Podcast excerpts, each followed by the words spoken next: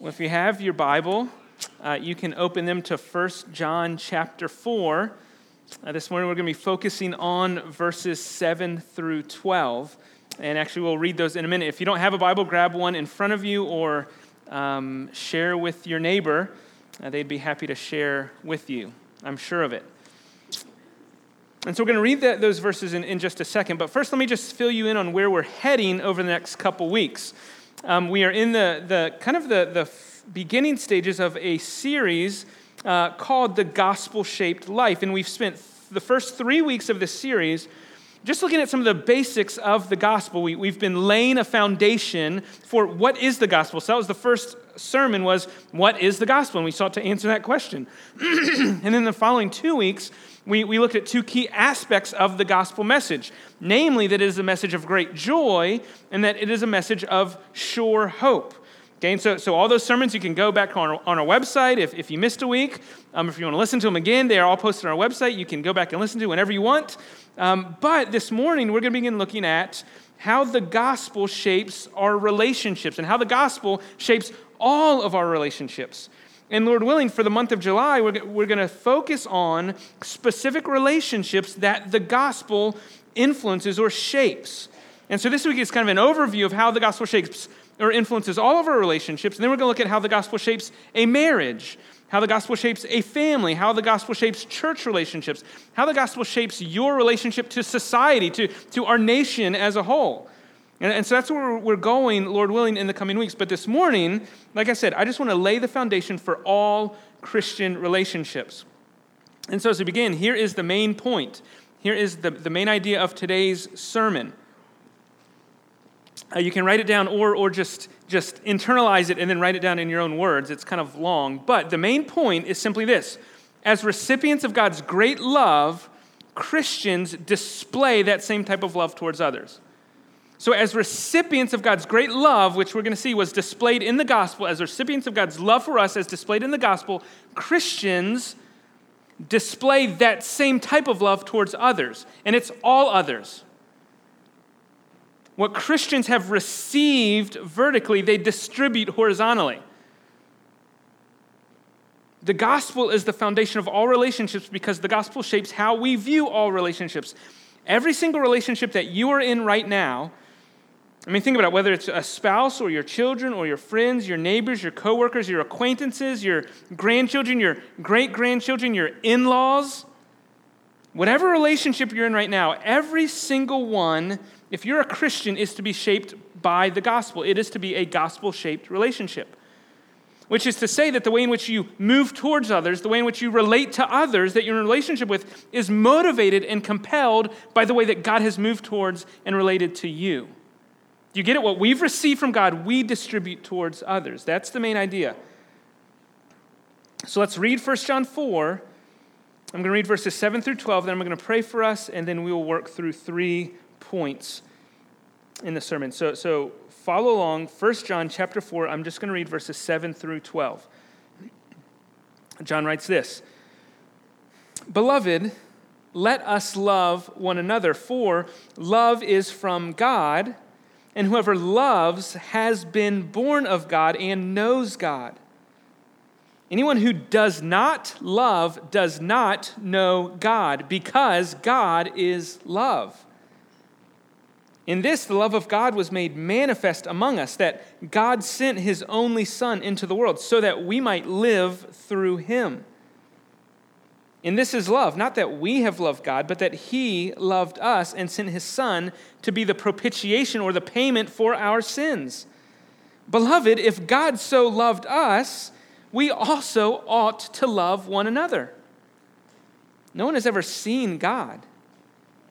If we love one another, God abides in us, and His love is perfected in or among us. Let's pray. Let's pray together. Father, as we come, what, what a great encouragement we've already received from these words that we've sung together that Christ is our hope, that, that Christ is full of mercy, and that you have lavished your mercy on us. And, and it's just good for us, before we look at this passage, to acknowledge that, that, God, you've given us two simple commands to love you and love others, and that we, though that is a simple command, two simple commands, we confess that we failed and continue to fail on both fronts. Even this morning, we have failed to love you and love others as we ought. And so, as we look at this passage, Father, as we look at how we're to relate to others, I pray that you would humble us. I pray that you would make real to us our own weaknesses. Would you open our eyes to our own sinful hearts that we then may find hope in you, that we might be strong in you, that we might find rest in the forgiveness that comes from you? And so, even as we begin, we thank you for the good news of the gospel of Jesus Christ. We, we worship you, Lord Jesus Christ, that you gave freely of yourself that we might have life abundantly. We praise you, Father, that your great love caused or brought about the sending of your Son for us. And we praise you, Spirit, for the ongoing work that you have committed to do in our lives. Your presence in us is the guarantee of our inheritance. The love of, of this triune God has been poured into our very hearts through you, Holy Spirit. You are the one by whom we confidently cry, Abba, Father. And so we worship you, triune God, Father, Son, Spirit, and we ask that you would help us here now.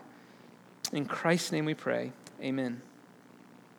Well, there, there's three points Three points. First point relationships gone wrong. We're, we're going to look at the overview of, of the, the world we live in, how relationships function here and now. So, relationships gone wrong. The second point God, the gospel, and loving others. This is where we're going to look at the, the verses we just read. And then finally, third is simply going to be, by way of application, gospel shaped relationships. Going to seek, seek to encourage all of us to pursue gospel shaped relationships. Okay, so, so that's, that's our outline, that's our roadmap. Let's begin there firstly with relationships gone wrong. Now, if you don't know this, let, let me start off by telling you that we live in a fallen world.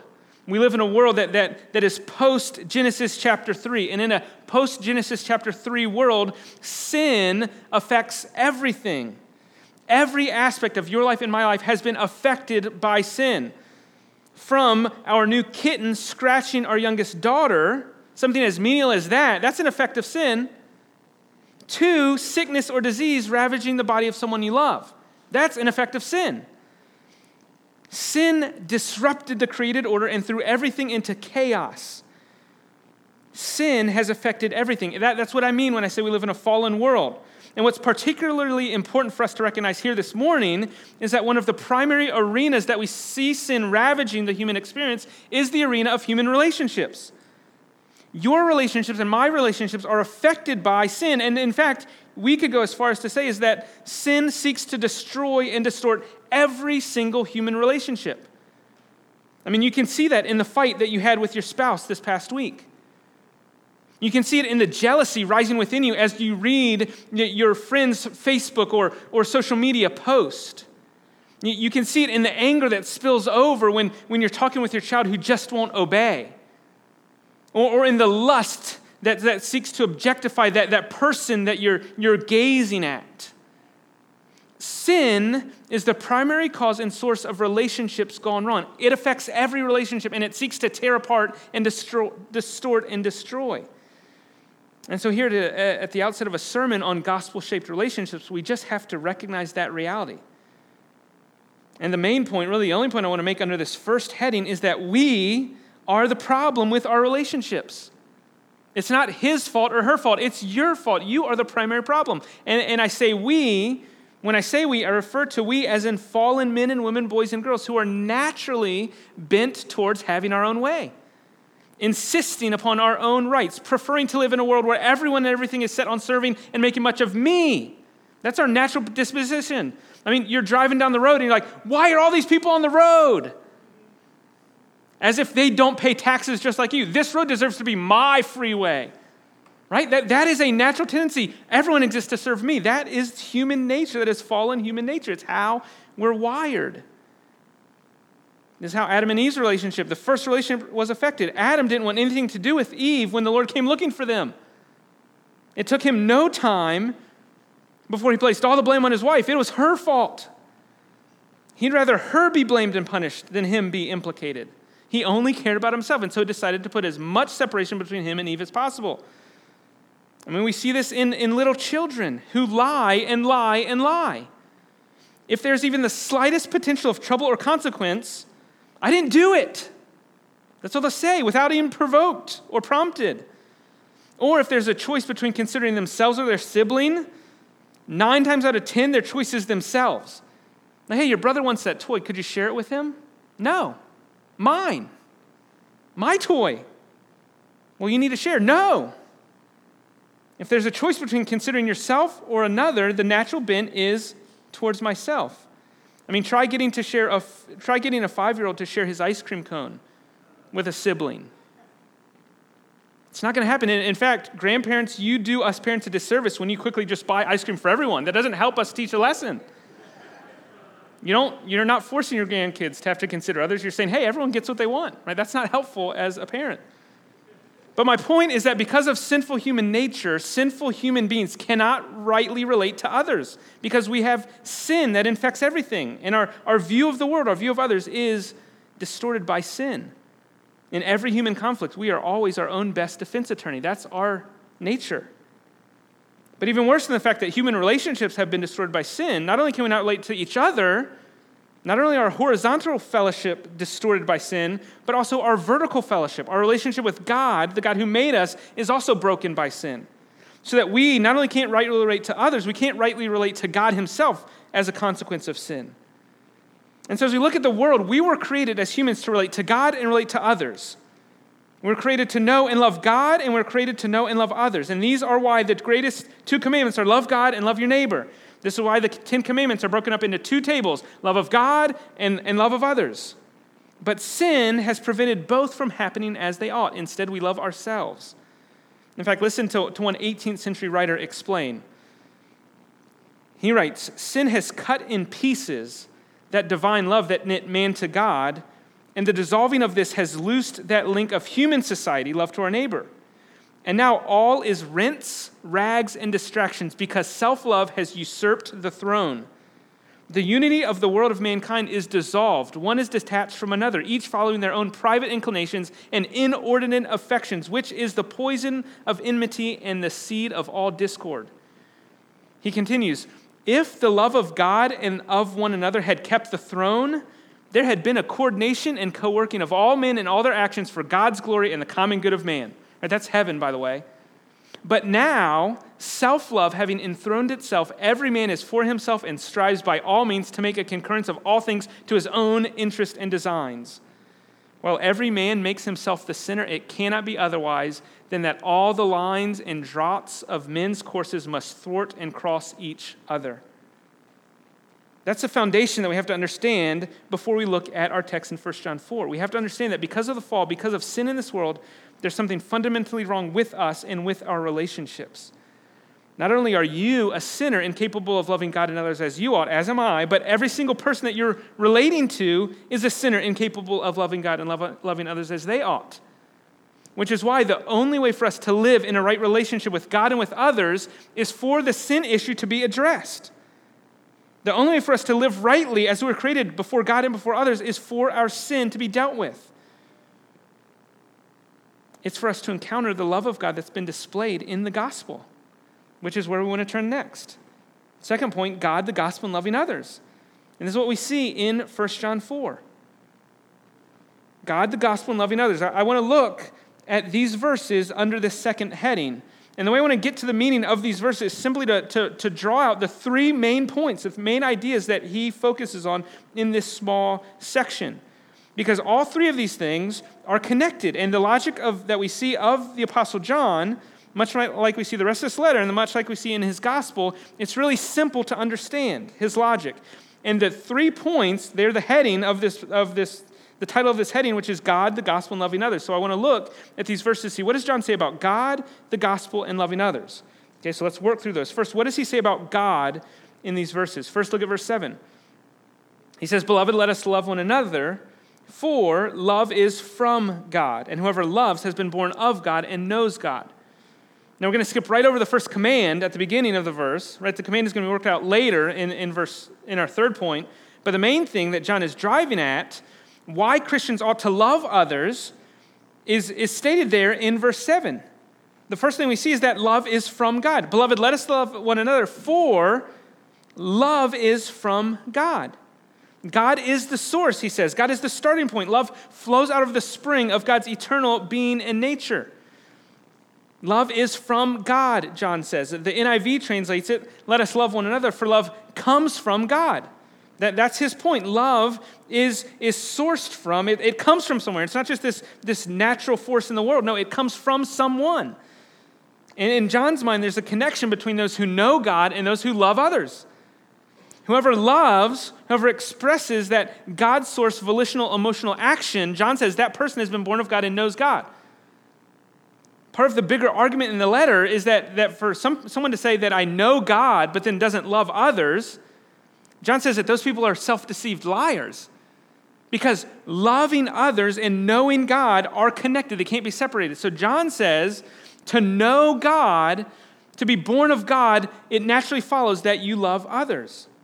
I mean, it's a natural connection in the same way that to be born naturally, physically in this world, naturally leads to breathing. You're born and your life, your evidence of life is, is breathing. In fact, if you're born and you're not breathing, there's a problem. But more times than not, natural birth is followed by natural breathing. That's how God created us. So for someone to say that they're a Christian, that they know God and yet they don't love others, is like someone to say that I'm physically alive, but I don't have to breathe. It doesn't work. As breath is to physical life, love is to Christian life. One doesn't create the other, but one validates or evidences the other. We ought to love one another, John says, because love is from God. There's a connection there. But second thing he says, look there at verse 8. He says, Anyone who does not love does not know God. Second thing he says, because God is love. Again, his point is clear. If loving God is evidence of knowing him, then not loving is evidence of not knowing him. That he, he, so he flips it and says the negative. Anyone who doesn't love doesn't know God because God is love. Now, a lot could be said under this point. Even if you're not a Christian, you've probably heard that verse before God is love. Now, I must limit what we say here. A lot could be said here, but, but I just want to point out an error that's commonly conveyed in today's evangelical world is that John isn't making a definitive statement concerning the essential nature of God. He's not attempting to give you a full fledged, here is the nature and the full definition of God. God is love. That's not what John's doing.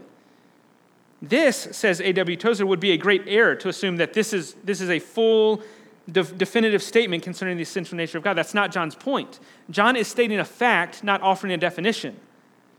It's helpful to recognize this because it's common for people, Christian and non Christian alike, to view the statement God is love as the only thing that's true about God, or at least the most primary truth to be known about God.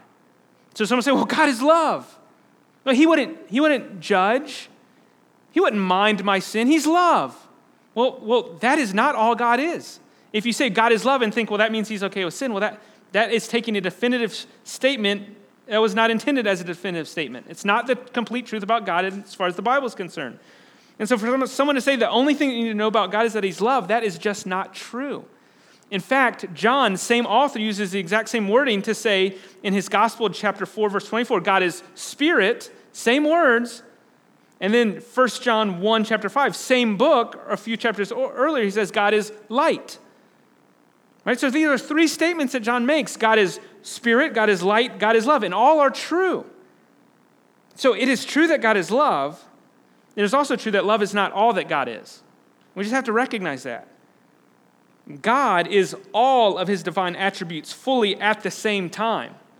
God is love, yes, but that doesn't mean that he isn't just or holy. I mean, we won't go into the depths here. I mean, I'd be happy to point you to some good resources or have a, conversation with you about this. But this is part of the, the, the, classical theism, how Christians have talked about the nature of God from, for centuries. And, and the consensus is that God is simple. He's not consisting of parts. It's not like he's not a piece of pie that says, well, he's part love and part holy and part just and part omniscient and part mercy and part faithful. He's all of his attributes all the time. He's simple. He's not composed of parts. If he's composed of parts, he wouldn't be God. Again, we're not going there, but I'd be happy to, and, and I, I could recommend some good, good sources. God is his attributes. His essence is his attributes, and the attributes is his essence. So, yes, God is love, but that isn't all that he is, and it isn't even mainly who he is.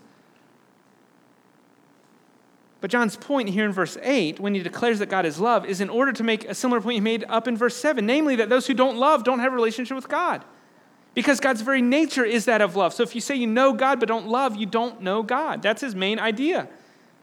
Knowing God shows itself in love for others. And that's the case precisely because of God's relationship to love. It's who he is. Notice, thirdly, what, what is said about God there in verse 9. In this, the love of God was made manifest above uh, among us, that God sent his only Son into the world. So, third thing it says about God in his nature in these verses is that God's love has been put on display, it's been manifested. So, so the love of God, this divine attribute, which is central to his divine nature, has been manifested. It's been put on display. And it's put on display, John says, by the sending of the Son into the world. John would say it this way in his gospel God so loved the world that he what? Gave his only begotten Son. God's love doesn't sit passively by. His love is, takes action, it moves, it's volitional. His love is manifested. Fourthly, finally, what, what John says about God here in these passages, look at verse 10.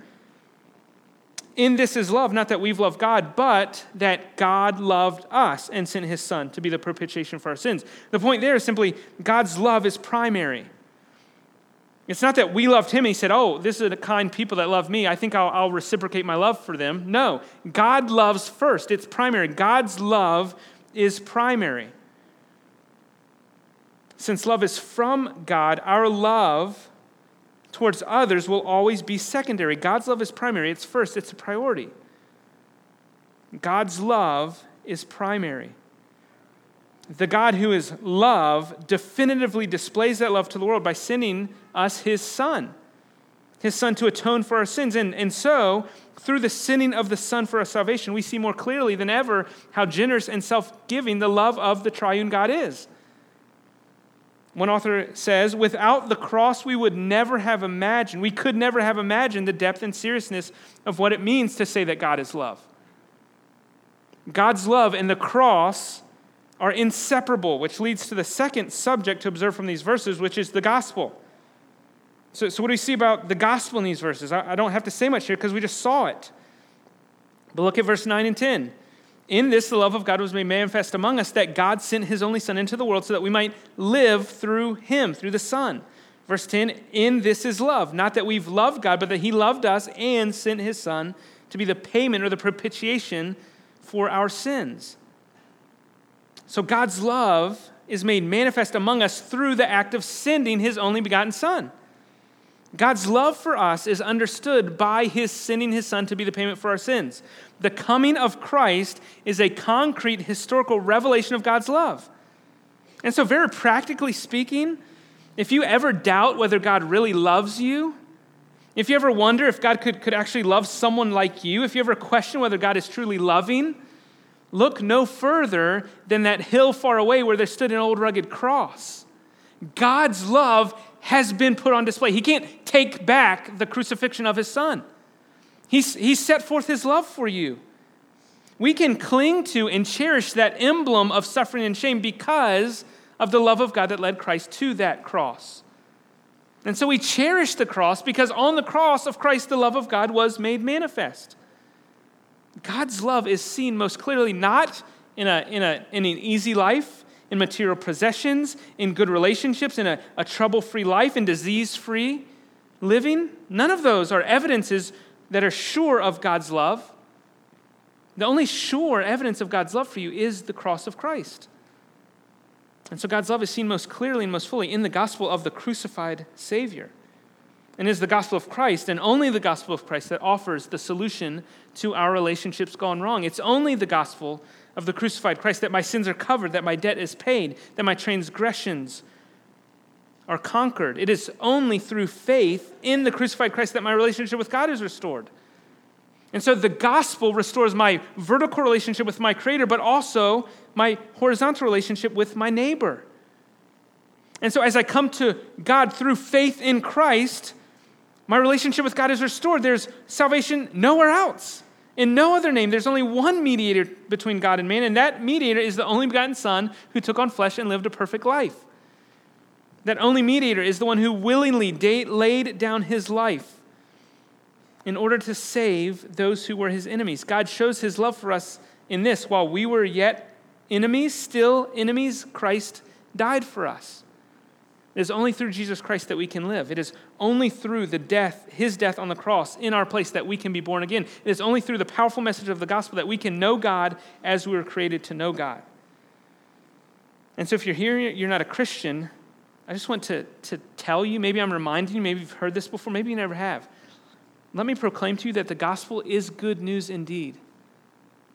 Your only hope in life and death is Jesus Christ, crucified and raised on your behalf.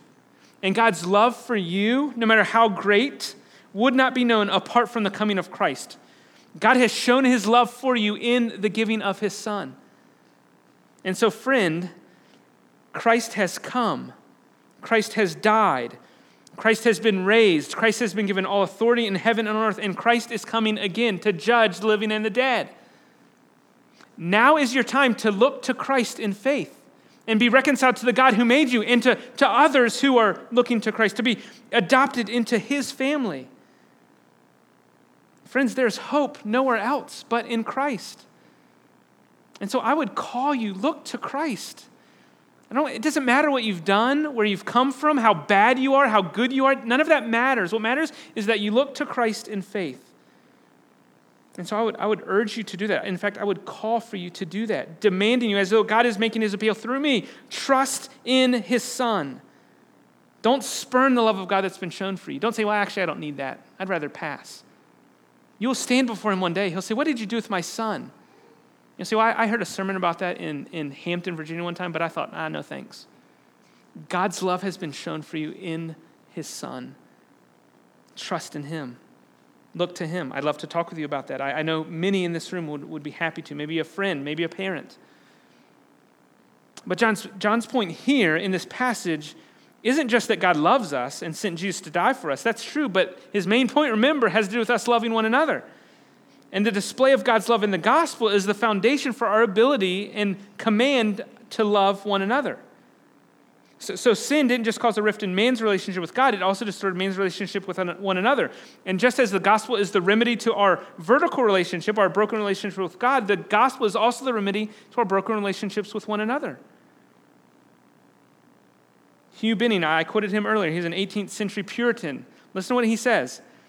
Now, the Lord Jesus, having redeemed lost man and repaired his ruins, makes up the breach of sin especially restoring this fundamental ordinance of our creation and uniting men again to God and to one another.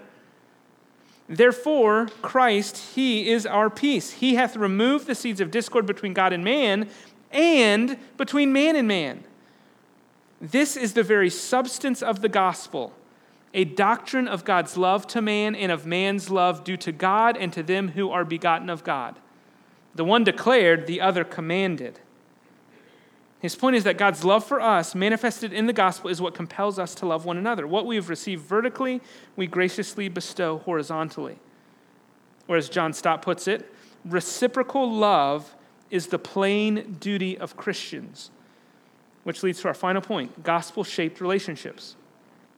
This, this is what we're called to. The gospel demands us to relate to others the way that God has related to us.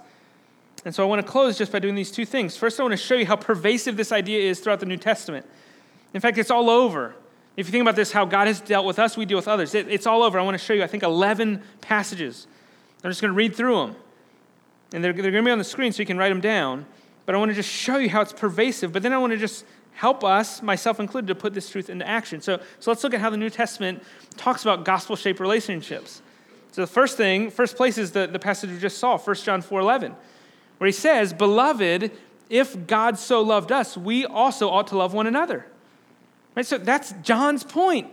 God's love for us compels us to love one another. Do you see how it's a reciprocal? Beloved, since God's loved us this way, we ought to love one another. Earlier in this same letter, 1 John 3:16. Not that 3:16, but a different. 1 John 3:16, he says, "By this we know love, that he laid down his life for us, and we ought to lay down our lives for the brothers. Do you, do you see the connection? This is an example. Christ laid down his life for us, and we are called to lay down our life for others. That, that's the pattern. John's Gospel, John 13, 34 and 35. Jesus talking to his disciples, he says, A new commandment I give you that you love one another. How does he go on? Just as I have loved you, you also are to love one another. And in fact, by this, he says, all people will know that you're my disciples if you have love for one another. The people of God are created by the, the sacrifice of Christ, the love of Christ, therefore they're known by love. That, that's his point. As I have loved you, you're to love one another. Ephesians 5. As, as the Apostle Paul in the, in the letter to the church at Ephesus, he's making these, these practical exhortations. There in verse 1 and 2 of Ephesians 5, he says, Therefore be imitators of God as beloved children, and walk in love, how? As Christ loved us and gave himself up for us. Be imitators of God as beloved children. Walk in love as Christ loved us and gave himself up for us. Again, as Christ loved us, we're to love others. All these passages assume a familiarity with the gospel and understanding the acceptance of the sacrifice of Christ on the cross. As Christ has, so you. There's a, a few passages that, that are, are focused on forgiveness. So Colossians 3 13. Paul says, Put on then as God's chosen ones, holy and beloved, compassionate hearts, kindness, humility, meekness, and patience, bearing with one another, and if one has a complaint against another, forgiving each other as the Lord has forgiven you, so you also must forgive. Again, do you see? As the Lord has forgiven you, you also must forgive others. Ephesians 4, verse 32, same process. Let all bitterness and wrath and anger and clamor and slander be put away from you, along with all malice. Verse 32 Be kind to one another, tenderhearted, forgiving one another, as God in Christ forgave you. Again, I'm, I'm, I'm beating this drum forgiving one another as God in Christ forgave you. Two other forgiveness passages, I don't think they're listed, but, but Jesus has some, some pretty, Uh, he draws a pretty stark line in, in the Lord's Prayer. He says at the end in Matthew 6, he says, For if you forgive others, your heavenly Father will forgive you. And then there, there's the parable that, of the unforgiving servant says, if you don't forgive others, then the Lord's not going to forgive you. This is a, a stark line that Jesus draws in terms of if you're refusing to forgive others, you are evidencing or in danger of evidencing that you don't know what forgiveness is. His point is the way God's dealt with you, specifically with forgiveness, the debt that's been forgiven you, you then are called to forgive others as a response, as a reciprocal. God's loved me, God's forgiven me, therefore I can deal gently with others. Two other passages, the next two, Romans 14 and 1 Corinthians 8, they're cultural context specific but Paul's point is that what I eat and drink, if, if, it, if it affects my brother, then I need to not do it. So, so Romans 14, 15, he says, For if your brother is grieved by what you eat, you are no longer walking in love. If you continue to do it and he's grieved by it, you are no longer walking in love. By what you eat, do not destroy the one for whom Christ died. And so he's saying the way that you carry yourself ought to be in light of those that Christ died for. So you can eat in such a way to, to, to grieve your brother, and you ought to not, not to do it because God died for them. Christ died for them. Same dynamic is at work in, in 1 Corinthians 8, verse 11.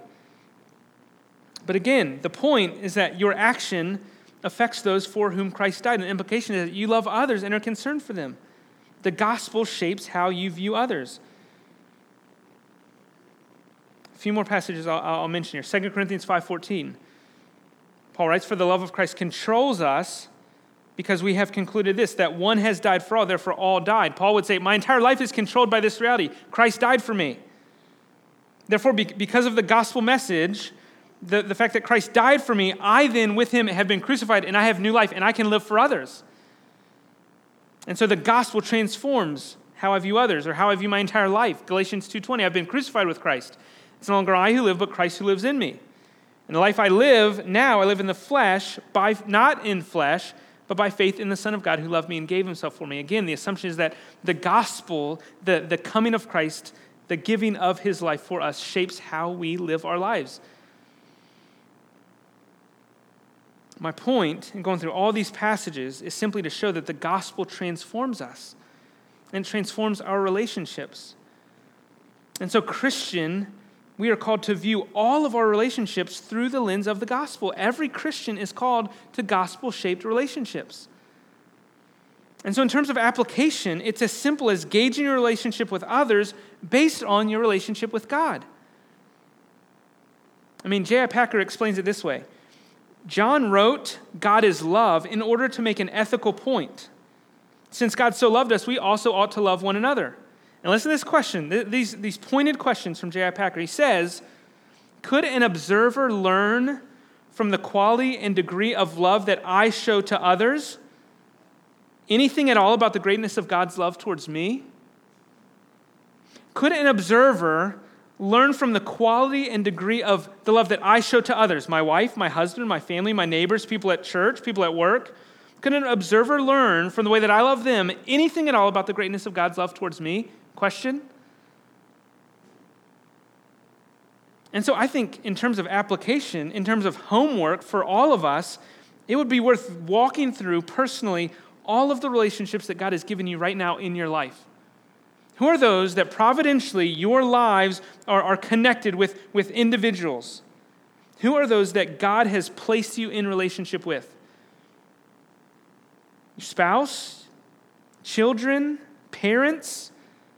If you're a member of this church, you've been placed in a relationship of, or a church full of relationships.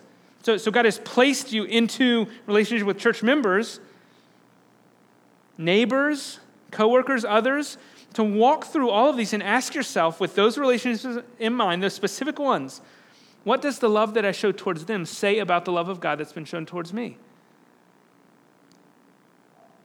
So, so how do I treat said person? When I'm at my worst, what am I conveying about the way God's dealt with me? Ask those questions. What does my love towards them say about God's love towards me? Because that's the issue. When we're lacking in love for others, we are failing to acknowledge God's love towards us. I, that, I think that's as simple a way to put it. And so if you feel like your love is lacking, which, which just to be honest, it is in every relationship in at least some way, and I'm included in that. And so when we, we recognize that our love is lacking, in light of our, our need for, for growth and change, we don't just double down and say, okay, I'm, I'm going to try harder. No, we go back to the source of our love for others, which is the gospel of Jesus Christ. We go back to the source.